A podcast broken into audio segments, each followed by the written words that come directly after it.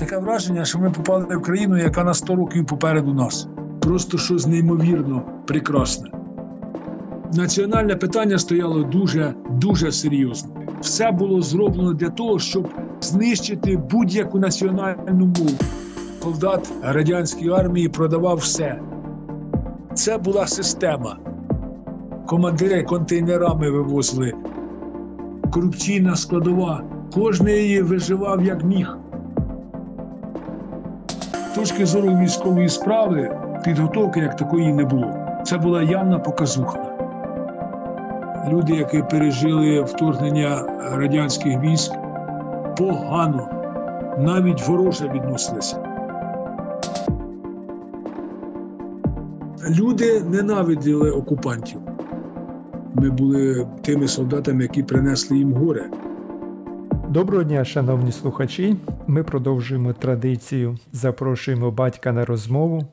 Павло вже записав 2 розмови з батьком, а сьогодні моя черга запрошувати мого батька. Так, вітайте сьогодні зі мною в студії Юрій Миколайович, який є вчителем біології колишнім. Привіт! Доброго дня! Сьогодні ми вирішили поговорити про одну зі сторінок його цікавого життя, а саме служба в радянській армії. Так, для початку розкажи, з якого по який рік і де ти служив? Я служив у південній групі військ із жовтня 1982 року по 1984 рік. Якщо взяти повні, то це було 18 місяців. Тоді нас на 1,5 року після вищих службових закладів викликали до Збройних сил служити. Служив у Угорщині. Частину служби пройшла моя частина служби в навчальному підрозділі 147-ї воєнної школи поварів при розвідбаті. Чому ти вирішив піти в армію? Чи була б тебе можливість не піти? Дивися, ти повертаєшся з університету, і яким чином це відбулося? Тобі прийшла повістка, чи ти сам пішов в військкомат? Після закінчення вузу мене призвали до військкомату. Тобто ти прийшов додому, у поштовому ящику повістка? Так, лежить повістка, що мені з'явитися в Білоцерківський воєнкомат, оскільки я був прописаний в Білій Церкві. Добре. Дивися, це ж часи Афганістану. Чи був ризик попасти в Афганістан? Чи ти хвилювався? Чи батьки хвилювалися? Яка тоді атмосфера була? Атмосфера була дуже напружена. Всі ми хвилювалися. Батьки хвилювалися. Хвилювався і я в тому числі. І гіркий досвід мого земляка Остапенка, який загинув в Афганістані, він спонукав до певних дій мене. Ну, скажімо, навіть до дій такого ухилянта в деяких моментах. Скажімо, я був приписаний до 185-ї команди. 185-та команда, хто знає на той час і чує мене, це були люди, які попадали, солдати, які попадали служити в південні регіони. І найчастіше це була Монголія та Афганістан. Тобто ти свідомо хотів уникнути Афганістан. Яким чином це робив? Сталася така подія, для мене вона була історична. Коли я приїхав в воєнкомат, з кожним велася індивідуальна розмова. Прапорщик в званні чоловік. Ну, підійшов до мене, каже, потрібно з вами поговорити. Кажу, по питаннях яких? Я куди? Ви попали 185-та команда. Тобто на 99,9% це Афганістан. Ну, я його запитав зразу, як можна цього уникнути? Він каже, питання з одної сторони складне, а з іншої і не зовсім. Треба перепечатати списки. І направити вас 280-ту команду. Тобто інша країна, країни Варшавського договора, тобто ви попадаєте в 280-ту команду, можете попасти служити в Німеччину, у Польщу, Чехословакію або ж в Угорщину. Ну, я його попросив, кажу, так і так. А яка у вас сімейне, яке, ну, кажу, як? Із дружина, все інше. Він каже, то ви в слідуючий раз, як підійдете, там, назначив мені дату, приїдьте з дружиною, ми це, каже, поговоримо по цьому питанню. Ну, відповідно, він мені сказав, що, каже, для того, щоб документи були в порядку на вашу користь, ну, необхідно там, ясно, конфет дівчатам, могрич і так далі, і тому подібне. Ну, що було зроблено? Зрозуміло. Корупційна складова. То в нього була мотивація, ну, тобто, про альтруїзм мова не йде. Він просто хотів щось на цьому мати. Більше всього, що це було так. Він єдине мені, що сказав, це були його слова, це треба було 5 років вчитися для того, щоб накласти головою від цих душманів. Це дослівні слова. А, зрозуміло. Ти якісь цукерки купував, чи там ти, ну, щось серйозніше, якийсь хабар серйозніший давав? Щоразу ми приїхали із моєю майбутньою дружиною. У нас були серйозні наміри. Ну, з нашою мамою Світланою. Приїхали в воєнкомат. Попередньо я домовився зі своєю сестрою. Вона мала великі зв'язки, тому що фактично в гастрономах нічого купити не можна було. Все куплялося із-під поли, із-під прилавка. І тому вона дістала відповідні, там і коньяк був, і шампанське було, і там і відповідна ковбаса була, не знаю, чи то салямі була на той час, ну я не знаю. Одним словом, конфети в коробках. І це все ми занесли відповідно до нього. Він викликав до себе вона воєннослужбовець, я не знаю, в якому вона званні була, але мені здається, що чи сержант, чи прапорщик вона була, ця жінка, яка готувала списки. І каже, бачиш, що люди тільки побралися, все їм, йому, ну, допоможи по цьому питанню. Каже, нема питань, допоможемо, все. Ще поговорили, вони з нами пошуткували, відповідно, поглузували там чуть-чуть, що ж, такі молоді, а так ви не. Треба було дітей народити, зразу 2, щоб не йти в Афганістан і так далі, і тому подібне. І перепечатали списки. Ми віддали їм подяку. Зрозуміло. Дуже цікаво. А ще ти знаєш такі історії? Ви говорили, наприклад, коли вже були на службі там з іншими? Тобто, чи були такі люди, які свідомо уникали Афганістану?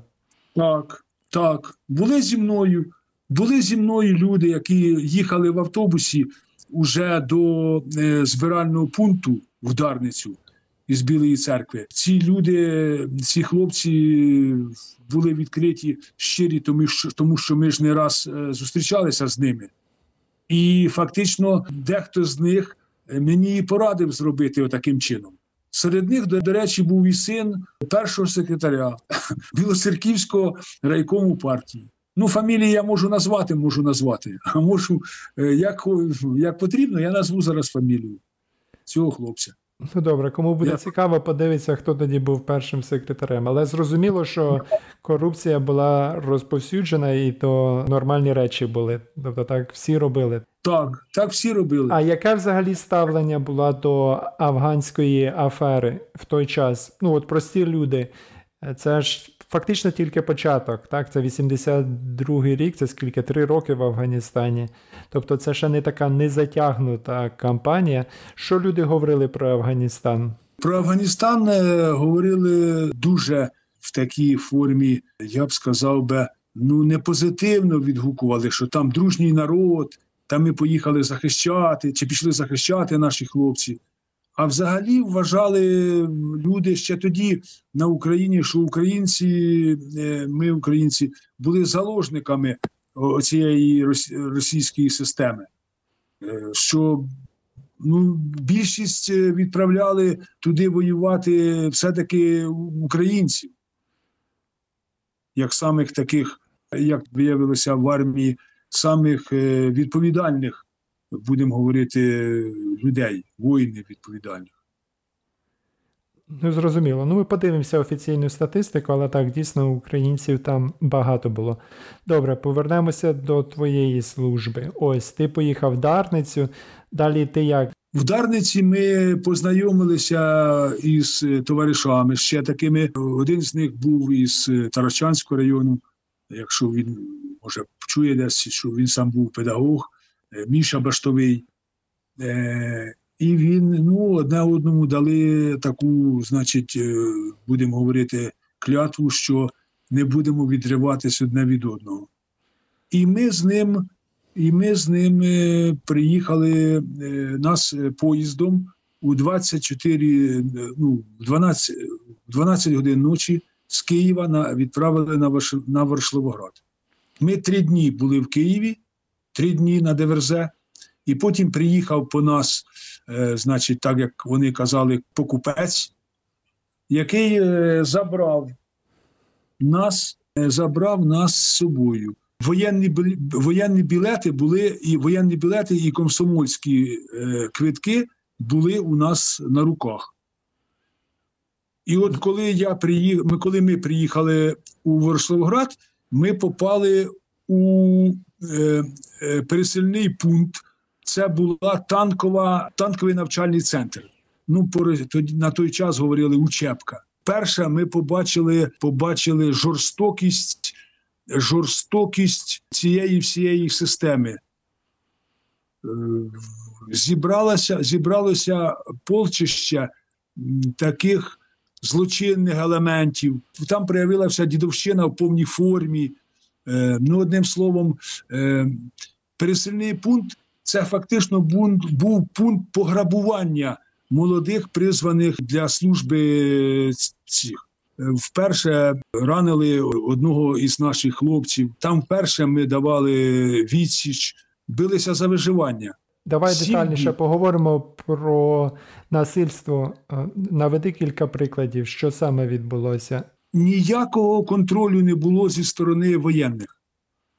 Жили в палатках.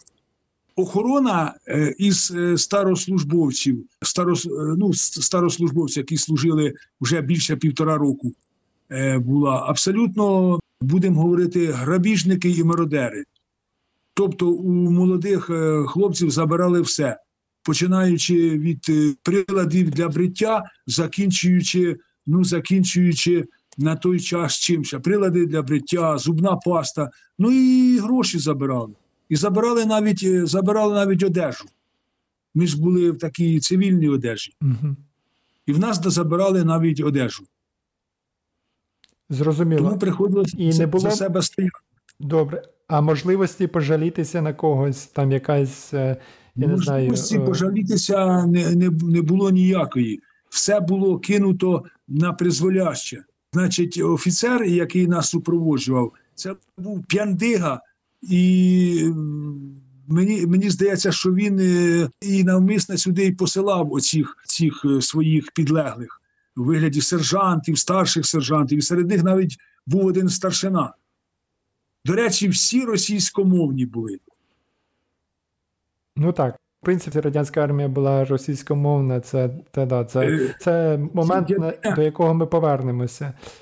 Сказати по цьому питанню, додати, що я вже був людина сформована, мені було вже більше 22 років, і я, 23-й рік, і я закінчив інститут і навчався в такому місці, де навіть були люди умовно засуджені.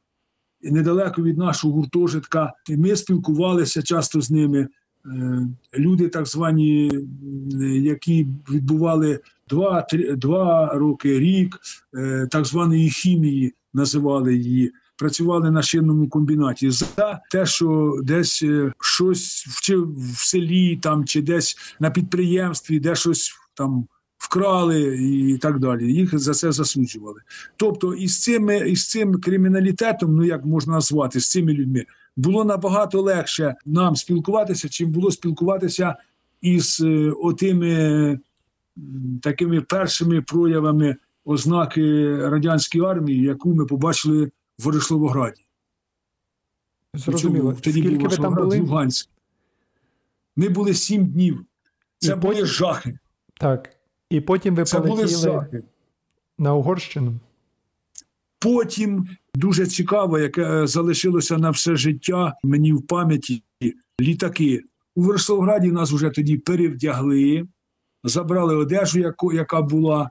Хто міг, гроші відправив додому поштою, в кого були з собою кошти. Хто зміг, у зубній пасті сховав і перевіз за кордон. Хто знав, певні кошти за кордон. Так робили всі. Хто в деяких відкритках, наприклад, у фото лезвієм вирізали і ховали гроші. Старалися, щоб були червоні десятки. Вони за кордоном мали вагу, тобто міняли. Тобто наш солдат, вже їхавши за кордон, він вже знав від товаришів, які прийшли, служили, що можна перевезти таким чином. На цьому аеродромі до нас підійшов гарно вдягнений у так звані напівшерстяні, будемо говорити, вихідна форма. Не повсякденна, не польова, а вихідна форма. Одна із форм вихідна. Гарно вдягнений із красивим дипломатом чоловік, офіцер. Він був капітан. І нам сказав, каже, дивіться, хлопці, і радуйтесь. Бачите оті, що стоять напроти вас? 4 літаки. Гляньте на них, каже, і ото, каже, полетіли хлопці-смертники. А ви летите у країв, які відпочивають, де курорт. Потім це все підтвердилося. В якому плані підтвердилося? Ми побачили захід із цієї сторони, з якої ми ніколи не бачили. Тобто Угорщина на той час – це була країна Заходу. Навіть незалежно від того, що вона була під каблуком Радянського Союзу. Зрозуміло, рівень життя в Угорщині був значно кращий, ніж в Радянському Союзі. І коли ми заглядали, наприклад, я для себе запам'ятав, то я побачив тих польових офіцерів, які в польовій формі, такі грязні, обідрані, прилетіли за цими солдатами. Я не знаю, звідки вони з Кушки прилітали, це була південна точка переселення солдатів, які йшли воювати в Афганістан. І там був великий навчальний центр підготовки воїнів, яких в Афганістан завозили. Але я вам скажу, що це жалюгідне було видовище. Бідні, нещасні ці були офіцери. Нам повезло. Ви прилетіли в Угорщину, і що тебе найперше вразило? На що ти звернув увагу? Коли ми підлітали до Угорщини, що мене найбільше вразило, що з літака ми побачили спочатку ми Львів, ми перелітали, побачили вже наш Львів і сюдою. Коли ми підлітали до Угорщини, то нас вразило те, що справа йшла увечір, все дуже гарно світилося, і навіть можна було бачити красиві, гарні такі поля, обхожені, костели, коли ми йшли на зниження. Одним словом, інша цивілізація і інший світ. Це не передати, це не Луганськ, не той Ворошиловград, в якому ми були. Після того жахіття це було просто щось неймовірно прекрасне. Гарна країна. Я уявляю, можу уявити, як після Совка попасти і побачити щось десь інше, то це контраст був величезний. Розкажи про взаємини з іншими солдатами, і особливо мене цікавить взаємини між різними національностями в радянській армії. Коли ми прибули у Мюзиколешт, це пересильний пункт, це недалеко від Захані. Захань – це границя, яку ми пересікаємо дорогою, коли приїжджаємо Тісу по мосту.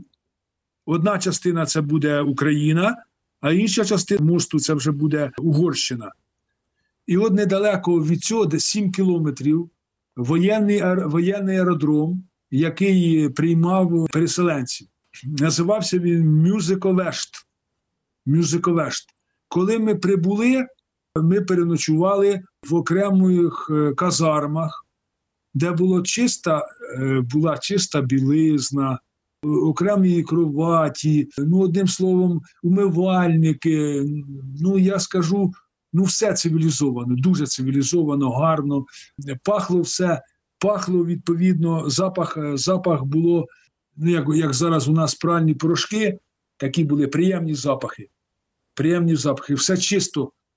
Все чисто було і надійно, я б сказав, навіть по-господарськи. А вранці ми прийшли на сніданок.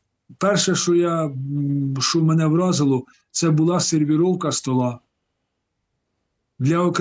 Для кожного воїна окремо був просервірований стіл для людей, якими тільки прибули. І перше, що нам подали вранці, зварений плов. Можете представити. Вранці плов, до плова хліб відповідний був, кейнер. Вперше ми тоді поїли угорський хліб. До речі, смачний їхній кейнер. І вперше попили чай, який з червоної рози.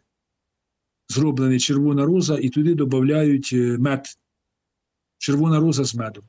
Зрозуміло. Для нас це враження було незабутнє. Далі куди ви?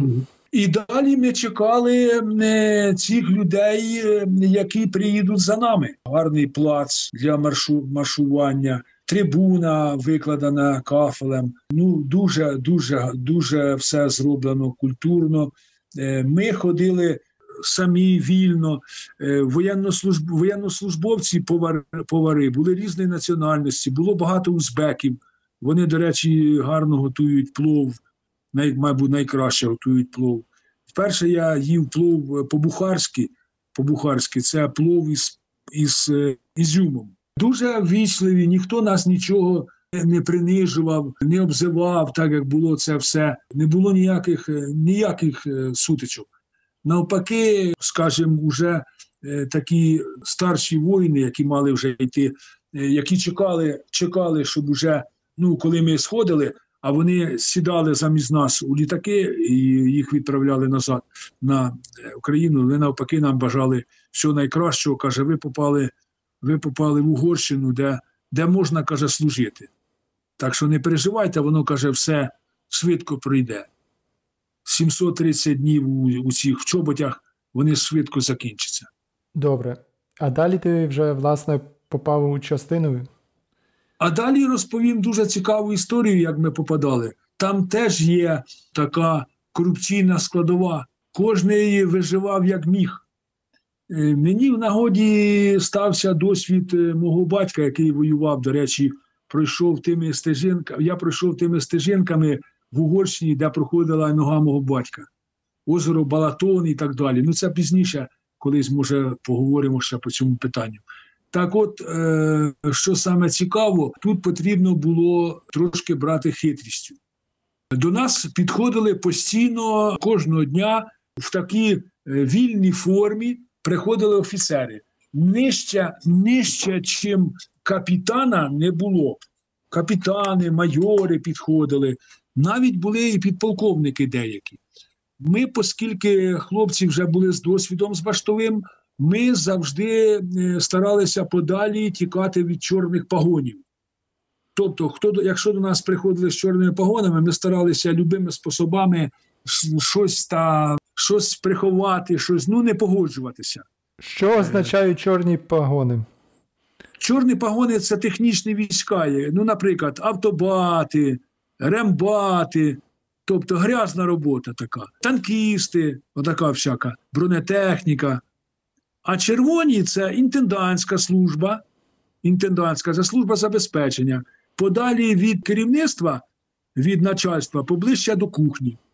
Тобто, і ми вже, будучи такими хлопцями педагогами, і ветеринарами, бо я ж спочатку закінчив ветеринарний факультет, то ми шукали такі варіанти, щоб нам було вигідніше. Мене спочатку сватали у так званий Естергом, Естергомський госпіталь на рентген-установку. Тобто їздити по південній групі військ До речі, яка нараховувала, як я вже пізніше потім дізнався, вона нараховувала до 75 тисяч війська. Це одна з не таких чисельних, тому що група радянських військ в Німеччині, вона значно була чисельніша. Так от, що саме цікаво, що я розумів, що таке рентген, не бажав в медицині служити, їздити, робити рентген, оці всі процедури по частинах і так далі і тому подібне. І я старався будь-якими способами. А потім він за мене досить таки вчепився. Ну, не відходив. Але сталося диво, чи може просто так доля усміхнулася. Приїхав старший прапорщик. Ми стояли на плацу. Він приїхав в червоні пагони, з великим животом. Таке враження, що він десь голова колгоспу, чи ще хтось, ну як дядько такий із села. На весь голос сказав: "Хто з України?" Ми підняли руки. Нас було багато на пересильному пункті. Ми підняли руки. Він запитав вдруге тоді: "Хто з Київщини?" Ми залишилися руки. А тоді каже: "А хто з Білої Церкви?" Ми підняли руки. А він каже, тоді до нас підійшов і каже, що ану, хлопці, почекайте мене. Пішов далі. Але каже, почекайте мене, хлопці, але воєнні білети нікому не віддавайте. І він пішов сюди в пересильний пункт до начальства. До нас підійшов, до мене зразу підійшов капітан і каже: "Ну що, будеш їхати зі мною?" Кажу: "Вибачте, я чекаю, мене забирають в інше місце". Він: "Поїдеш туди, куди я тобі сказав". Ну, одним словом, через кілька хвилин повернувся старший прапорщик і з такою зухвалою, він був в роках, з такою зухвалою, значить, насмішкою, він в принизливій формі цього капітана, ну просто можна сказати, що далеко послав. Тобто, що йди отсюди, тут це не твої, це хлопці мої. І той, знітившись, повністю відступив. Таке враження, що лев гавкнув на ягня. Чи вовк гавкнув на ягня. І він каже: "Вам, хлопці, повезло. Ви будете плигати тепер з парашутом". Ми зразу думаємо з Мішею: "Ну, попали". А він каже: "Будете з парашутом і з черпаком. Вас вітає ВШП 147. Ну, коли він сказав, що ВШП 147, ми спочатку злякалися, тому що, може, там якийсь штурмовий полк. Спочатку ми переклали, що це військово-штурмовий полк. Думаємо, це да. Розвідбат або десь десант, або ще десантура, наша вона нам... Ну, але вже виходу ж ніякого не було. А потім, коли ми вже сіли в автобус Ікаріус, значить, Ікаріус тоді був самий такий в Радянському Союзі, це був, Венгрія поставляла, це елітний автобус. Коли ми сіли в Ікаріус, значить, цей автобус, де були дуже гарні сидіння. Ну, одним словом, таке враження, що нас везли десь на курорт. І він підійшов до нас і сказав: "Хлопці, ви їдете в 147-му воєнну школу поварів Південної групи військ". В автобусі було з нами різних національностей, особливо багато було азербайджанців, узбеків, були казахи. Казахи дуже гарно розмовляли на російській мові, нас гарно розуміли. І як потім виявилося, це одна з націй, яка дійсно була, ну, така до нас дуже відносилася до українців з повагою. Чого не скажеш про узбеків, вірмени були, ну і інші національності. І марійці були, удмурти, ну ми потім вже нас формували у взводи і так далі. Коли ми їхали в автобусі в Ікаріусі, ми їхали через Будапешт. Приїжджали, ми ж фактично кілометрів, мабуть, 250 їхали, не менше. І ми їхали через маленькі міста, їхали через села, приїжджали. Ну, це було, ну, щось неймовірне. Ну, таке не передати, наскільки гарні дороги. І коли ми приїжджали через Будапешт, район Вечеша, я був в районі Вечеша. І коли ми приїжджали Будапештом, ну то таке враження, що ми десь попали в рай. Наскільки гарно все було, красиво все. До речі, водій автобуса був військовослужбовець, який залишився за контрактом. Сам, як потім вияснилося, із Західної України. І він на ходу зразу орієнтувався, побачивши нас і почувши розмови між собою, зразу орієнтувався. І тут проявилися такі перші ознаки землячества. Тут уже почалися так звані вирішування міжнаціональних питань. Тобто національне питання стояло дуже серйозно. Дуже дружні між собою були чечени, як потім вияснилося, дагестанці, оварці. До речі, дуже такий народ, приємний народ. І ми потім вже сформувалися, коли у взводі появилися, ми сформували таку українську нашу, я б сказав би, військову діаспору. До нас приєдналися Різог Вірдішвілі, закінчив Академію мистецтв, дуже гарний художник. До нас приєднався Андрій Бечастий із Запоріжжя. І до нас приєднався Радзецький Валерій Вікторович. Він, до речі, був деканом факультету Слов'янського педагогічного університету, ПІФА, педагогічно-індустріальний факультет. Сам був кандидат в майстри спорту по боксу. Це була наша права перчатка. Тому що потім почалися бійки між нами і між розвідбатальйоном. Ми жили на третьому етажі казарми, а розвідбатальйон жив на першому і на другому. І вони постійно в столовій, постійно з нами, ну, будемо говорити, мали оці позастатутні відносини. Тобто ми стояли за себе. Там вже появилися перші ознаки того, що ми попали в радянську армію, яка була розрахована тільки на сильний кулак і на оці позастатутові відносини. Тобто, якщо порівнювати деякі елементи життя тюрми і воєнної служби, то можна ставити між ними знак рівності. Або, може, ще і гірше. На якому ґрунті виникали конфлікти? Що не помирили? На будь-якому ґрунті. Навіть на ґрунті того, що ти менше прослужив. Або що ти не тієї національності. Стосунки з росіянами? З росіянами були стосунки погані. Особливо, хто в нас були з Московської області, з Москви. Дуже нехороші люди. Хлопці, які вели себе, особливо там, де були офіцери російські, старалися вести себе зухвало, ну, скажімо, не старалися бути військовим в повному розумінні цього слова, а бути такими начальничками, ну, таке слово некрасиве, може, примінює, але це буде правильно, такими військовими паханами. Тобто, щоб за них все робили, а вони нічого не будуть робити. Заставляли хлопців, хоч вони були одного призову, заставляли їх після відбію, після 22-ї години вечора, наприклад, підшивати їм форму або стирати їм форму. Ну, таке, одним словом, принизливо.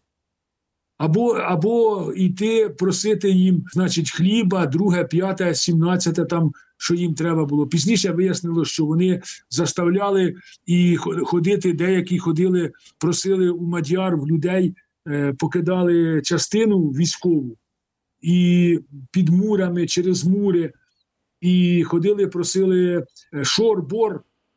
Це шор-бор, це вино-пиво. Шор – це таке, схоже, квас такий, він хмільний, схоже до пива. А от бор – то це вино по-угорськи. Тобто вони залишили мені в пам'яті так п'яндиги такі собі.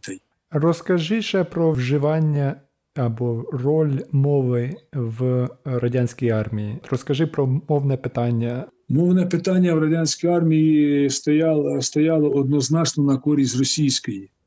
Тобто всі нації, які вони навіть були такі, які із таких далеких там, з південних регіонів, скажімо, був у нас Азербайджана, намік. Він не знав взагалі російської мови. Він простий такий хлопчинка, маленький ростом. Як людина, він добра людина, він такий простий хлопчик, все. А просто за того, що він не знав навіть російської мови, до нього принизливо ставили, і його старалися будь-якими принизити. Але завдяки тому, що наче ми були такі, мали вагу, по-перше, ми були старші за віком, по-друге, згуртовані, і ми вже давали відсіч і заявили про себе, що ми не піддамося ні на які провокації. Більш того, там в сутичці з таким їхнім старший сержант Капакін, Кацап, можна в повному розумінні сказати цього слова. Ми так і називали ще тоді їх кацапами.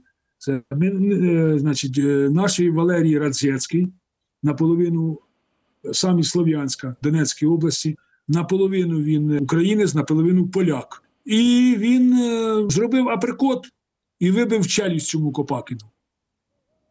І після того на нас дивилися, ми ходили інший раз озброєні, були навіть і вилки з собою в карманах, і все друге, тому що ці хлопці були на все здатні. Поняття оце розвідбатальйон – це така структура, яка не афішувала себе. Заборонено в той час, я знаю, що було заборонено десантські війська. І це я знаю точно, що було заборонено десантські війська на території Варшавського договору країн. А розвідбат це був таке схоже, дуже схоже на щось десантське. Угу. А там же неуставні форми поведінки, вони ж постійно по-іншому не можна. Зрозуміло. Я так підозрюю, що це спроба Радянського Союзу обійти якісь обмеження. Тобто не можна було ВДВ розміщувати, то вони просто це назвали по-іншому і розмістили території країн Варшавського договору. І навіть наскільки оце мовне питання стояло викривлено, що і зараз у мене до цього часу багато слів із тих часів збереглися ці їхні військові ці слова. Тобто все було зроблено для того, щоб знищити будь-яку національну мову, незалежно, чи це українська мова, чи це білоруська мова буде, чи це буде вірменська мова, чи грузинська. Але мені повезло тому, що ми згуртувалися люди, які мали вищу освіту. І в нашому взводі були люди тільки з вищою освітою. І коли ми різних національностей, і коли ми між собою говорили, то в нас зовсім інше було бачення. Уже були люди з досвідом життя. І у нашому взводі не було ніяких між собою, не було ніяких таких поганих неуставних відносин. А от із іншими підрозділами це постійно. Навіть в футбол грали, виграючи, ми в своїх взводах вигравали. У нас гарно була зіграна команда.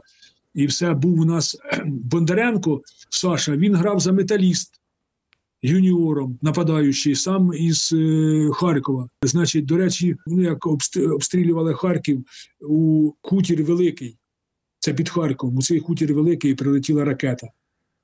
Він, до речі, там звідтіля був родом, з хутора Великого. Грав за Металіст, за Харків. Одним словом, я до чого веду, щоб були освічені люди, і ми зовсім по-іншому бачили оце відношення одне до іншого. Тобто повага була. Я зрозумів. Я підсумую, тобто в радянській армії були поділи, була сегрегація і за національністю, і за віком, і за тривалістю служби. Тобто дідовщина, хто був старіший, той гірше ставився до новоприбулих.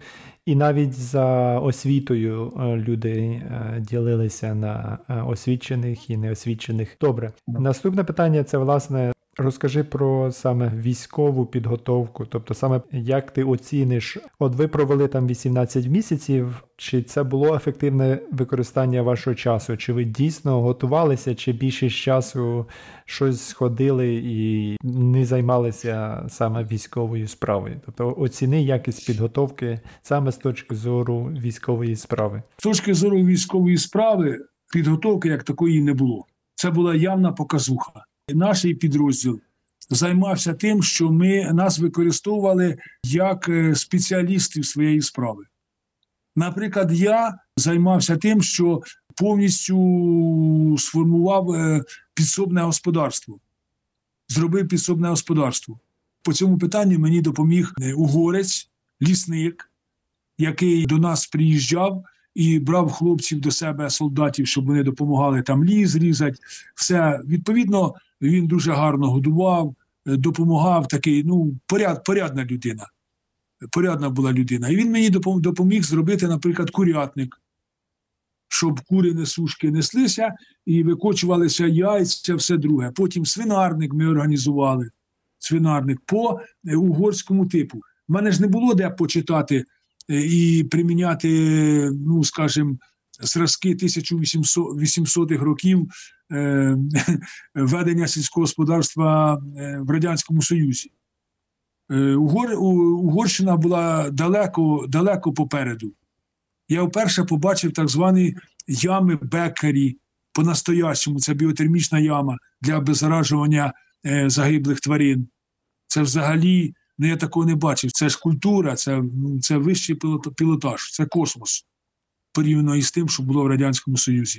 Далі я побачив, він мене повозив по багатьох господарствах. Я займався формуванням оце підсобного господарства. Підсобного, так зване ПХД. Тобто в кожному підрозділі було підсобне господарство. Десь біля 30 свиней. Підійшли до дійсно цікавого аспекту служби за кордоном. Розкажи про взаємини з місцевим населенням.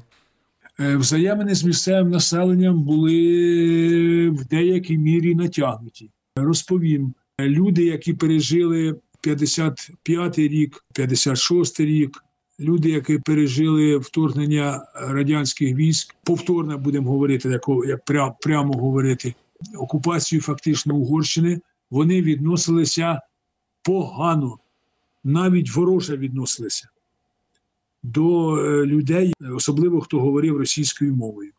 Коли ми заходили в корчму, щоб щось купити, наприклад, там пірожину купити собі, там, чи купити собі там колу, чи купити собі, там фактично не було такого, там називалася вона фанта була, потім була вишня, одним словом, такі газовані напої, то ми зверталися українською мовою. Зверталися українською мовою, до нас залюбки обслуговували.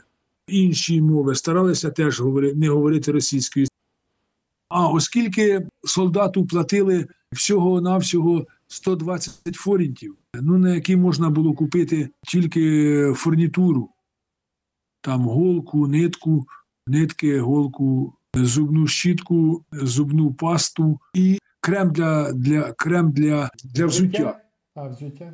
Ні, для взуття, для крему для бриття не хватало грошей. То приходилося солдату красти щось для того, щоб продати.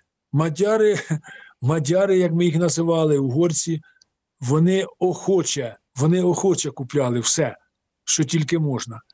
І тому воїн або солдат радянської армії продавав все, починаючи від бензину, закінчуючи шинеллю, шапкою своєю і так далі. І тому серед угорців простих можна було побачити одягнутими в шинелі, у шапки, коли вони вдома працювали в себе, там будинки будували і так далі. Це були не поодинокі випадки, це була система. Кожний щось продавав для того, щоб щось собі купити. Елементарно купити. Наприклад, хотілося ж покуштувати тієї фанти, чи покуштувати тієї вишні. Одним словом, дуже цікаво по цьому питанню. Самі перекупи підходили до військової частини. Особливо там, де плац, де було, видно, щоб показати, що ми щось принесли міняти. Міняли гроші на форінти. Курс форінта до карбованця, до рубля тоді був 1 до 17. Ну, скажімо, ми можемо порівняти, якщо командир полку отримував десь 12 тисяч форінтів, ну, а солдат отримував 120 форінтів. Так, подожди, 120 форінтів, ти кажеш 1 до 17, то за скільки там виходить 8 рублів? Ну, так оце, да. А в Радянському Союзі на той час отримували не то 3 карбованці 20 копійок, не то 2 карбованці 60 копійок отримував рядовий. Ще менше. Зрозуміло. Ну так, звичайно, це мотивація для того, щоб красти. Мотивація все, для того, щоб красти. А вище начальство наживалося взагалі, торгувало всім, чим хотіло. Торгували всі, починаючи від простого солдата, який нічого не мав, але щось десь украв, до дуже великого начальства, командира і так далі і тому подібне. Більш того, коли командири виїжджали з Угорщини, то вони контейнерами вивозили, книжки купляли, далі вивозили сервізи, вивозили коври, навіть спідню білизну для жінок вивозили, а також постельне. Тобто в Угорщині було все, чого не було в Радянському Союзі. Тобто на той час вона таке враження, що ми попали в країну, яка на 100 років попереду нас. Так, це дуже цікаво. Тобто люди ненавиділи окупантів. Це важливий підсумок нашої розмови. А тепер скажи про, власне, як ти це відчуваєш? Твоя особиста думка про свій досвід і про участь українців в окупації Угорщини. Зрозуміло, Україна сама була окупована і вона не мала ніякої волі вирішувати за себе, що робити. Але, як я зазначив в одному з попередніх подкастів, якщо подивитися на наші найкращі українські бригади, вони, власне, були перебазовані з Угорщини. Тобто, по факту, на жаль, ми маємо визнати, що українські бригади були задіяні в окупації Угорщини. І хоча то не була українська влада, але українці, як етнос, українці, наші батьки були до цього причетні. Тобто, чи вважаєш ти особисто, що є доля відповідальності на тобі за окупацію Угорщини? І твоя думка, чи як українцям варто ставитися до цього? Чи варто нам визнати це як злочин, можливо, це сильне слово, але як якусь подію негативну? Так, тобто це як радянський злочин, до якого українці були причетні? І чи варто нам попросити пробачення за окупаційні дії наших предків, тобто твого покоління? Тобто як нам варто ставитися? Твоя особиста думка. До нас ставилися угорці як до окупантів, тому що ми представляли Радянський Союз, ми були солдатами. Ми були тими солдатами, які принесли їм горе. І якщо подивитися історично, то Угорщина багато краще жила до окупації, чим вона жила уже під окупацією. Тому, якщо розібратися дуже глибоко, взяти це питання, то ясна річ, що Україна причетна до того, що творилося в Угорщині. І причетна до того, що, скажімо, і до окупації Угорщини теж. І якщо взяти навіть військових, які в той час командували, то серед них було дуже багато керівників вищого рангу саме українців. А якщо брати простого пересічного солдата, він виконував, ясна річ, він виконував наказ російський, наказ. І все-таки це долю відповідальності з нас, українців, воно не знімає. Ми по-хорошому нам треба вибачитись перед Угорщиною, так як